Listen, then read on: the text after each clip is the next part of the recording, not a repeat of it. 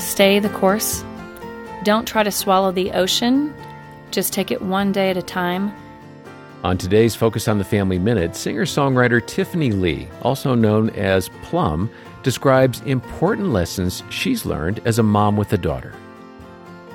Wake up prayerful that God, I love my daughter. Help me to do right by her.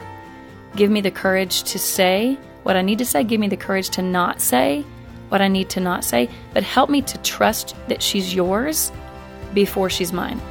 She's way more yours before she's mine. And so to not overwhelm yourself that she's going to live or die by your right and wrong and love her. Yeah. Just love her, love her, love her, and pray for her.